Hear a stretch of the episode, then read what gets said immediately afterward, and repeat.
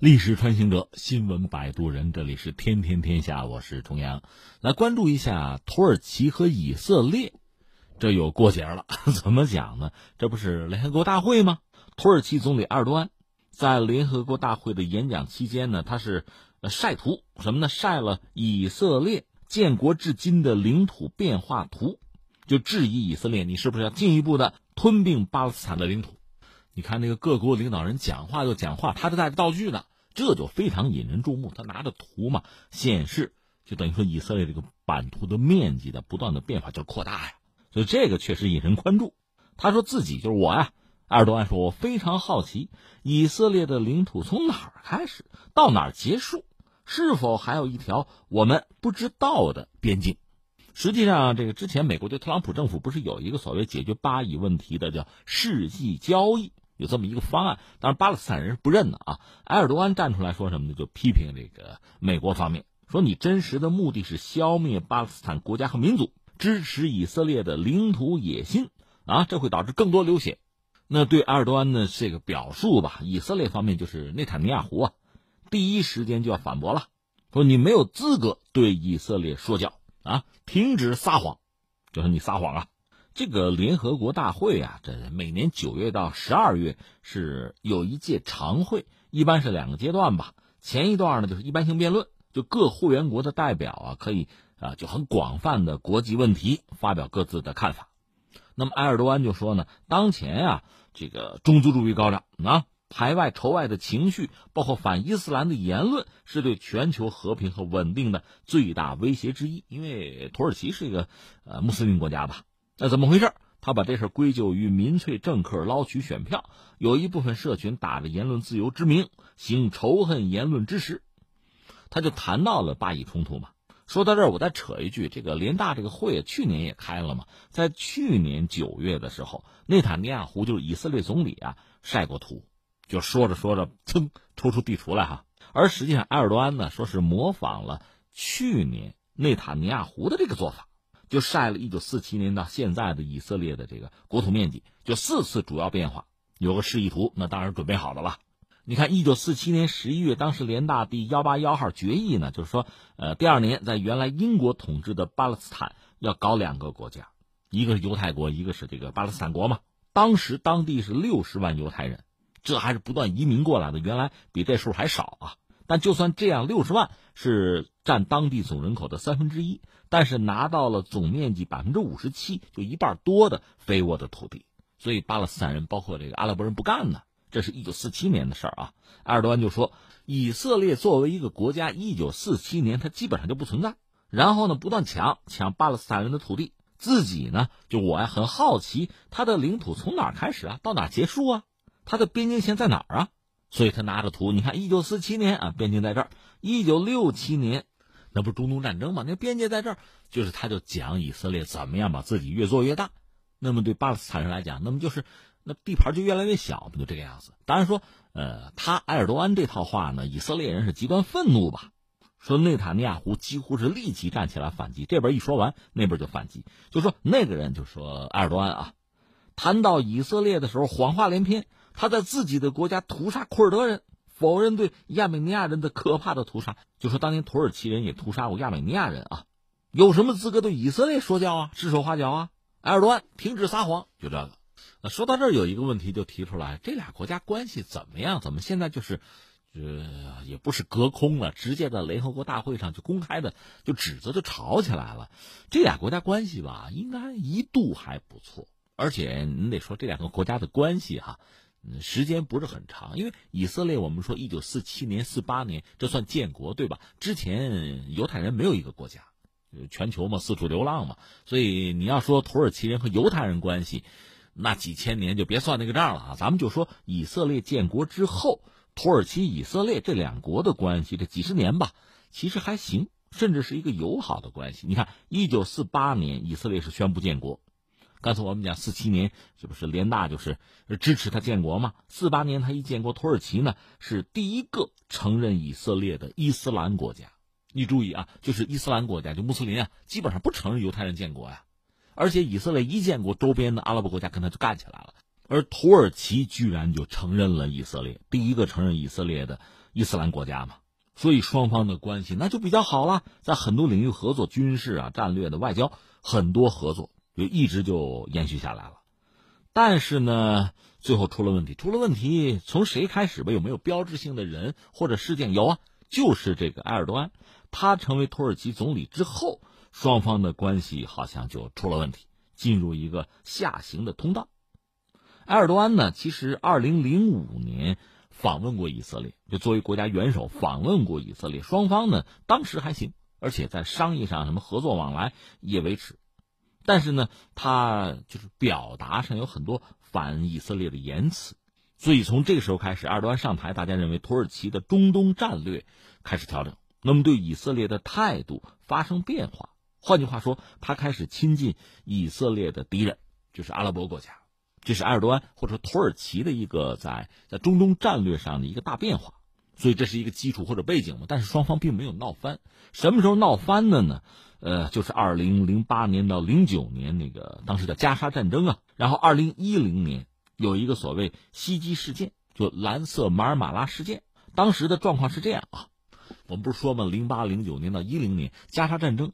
加沙这个是个地名啊，那儿有好多其实得算和平居民，那赶上倒霉，那赶上打仗成了战场了，当地人吧缺医少药，这样呢就有一些国家站出来说来援助吧，人道主义啊，四十多个国家援助，就搞了一个叫自由加沙运动，就向这个地区送这个其实就是人道主义物资啊，救援物资啊，那这怎么送啊？搞船船队，用船队呢？当地时间是二零一零年的五月三十一号中午。到加沙地区，到那儿那个沿海吧，就把东西送过去。他这个船队哈，好多条船挂的可是土耳其的国旗，而且装了上万吨的医疗用品啊、建筑材料啊、有帐篷啊、什么食品呢，就这些东西。一共船员是七百五十人，甚至当年是一九七六年那个拿诺贝尔和平奖的都在那儿，就和平的一个队伍吧，进行人道主义援助吧。但是遭到以色列军方的拦截。以色列海军在五月三十一号对这个船队大概是六条船进行拦截，而且以军士兵上了船，以军认为遭到对方的这个挑衅和抵抗，就开枪了，打死不少人。我看过不同的资料，有说打死九个的，有说十九个的，啊，至少九个吧，大多是土耳其人。那你像这个事情，土耳其能干吗？不干了，威胁断交。当时全世界范围内，大家基本上是一致谴责以军的这个行为。而且当时是在地中海的公海水域，这几条船尤其受创最重的就是那个蓝色马尔马拉号。那你说以色列人为什么要拦着呢？从以色列那个角度考虑，他知道你船上装的什么呀？是阻止土耳其这个船队的挑衅，他们认为这是挑衅。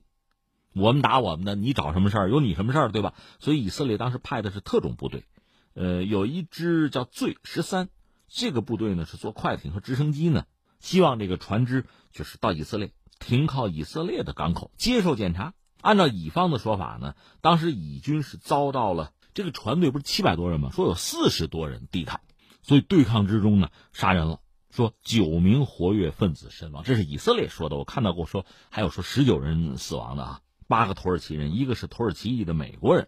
所以这个事情，土耳其方面大怒，要求以色列道歉赔偿损失。以色列拒绝。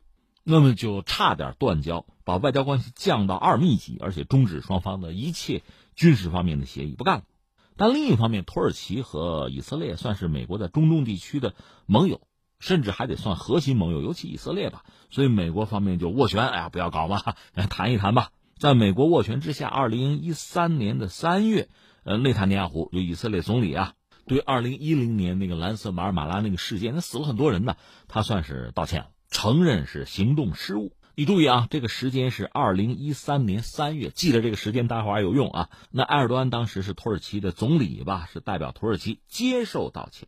但是接下来又干了件事，你看这不是三月份吗？十月份，土耳其做了个绝的，这涉及到另一个中东地区重要国家强国，谁啊？伊朗。伊朗曾经宣布破获一桩以色列间谍案，抓了十五个嫌疑人。你说这跟土耳其有关？有关。呃，因为早就有媒体报道啊，土耳其伊朗呢是接壤，这是便于以色列特工进退的，对吧？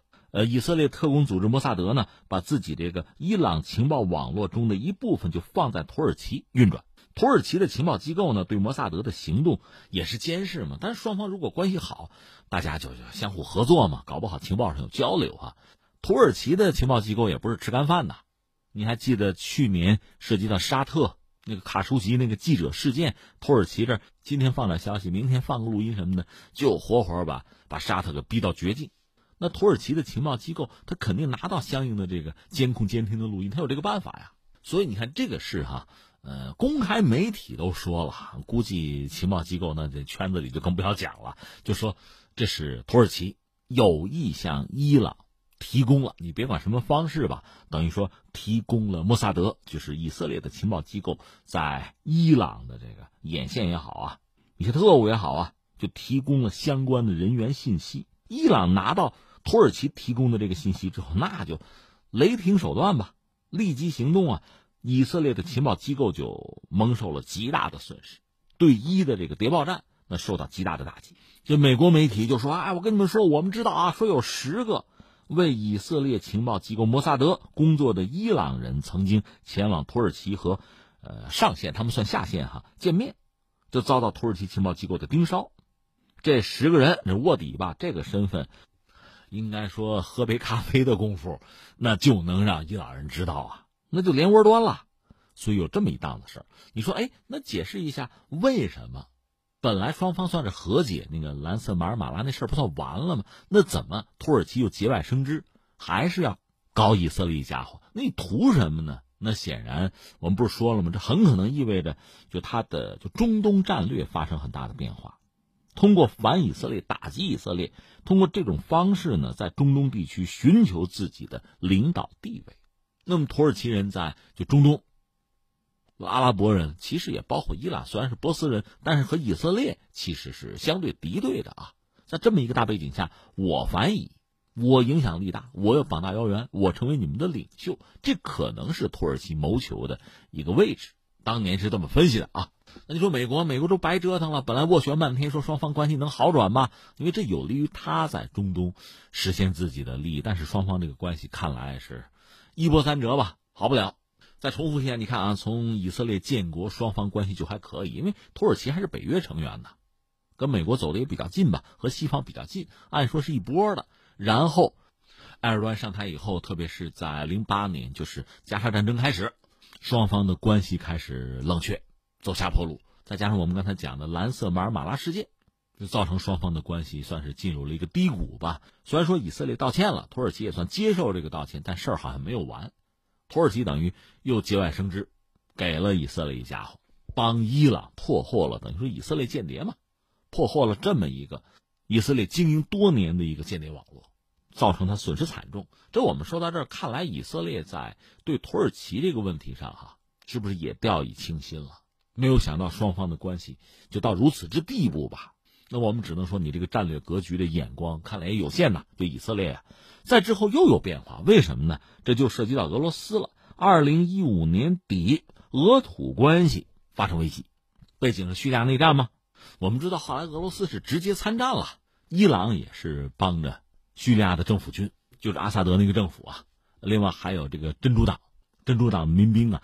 而像真主党民兵，那和以色列是老对头了，也包括伊朗。在这么一个状况下，实际上土耳其又和俄罗斯交手，打下俄罗斯一架飞机啊！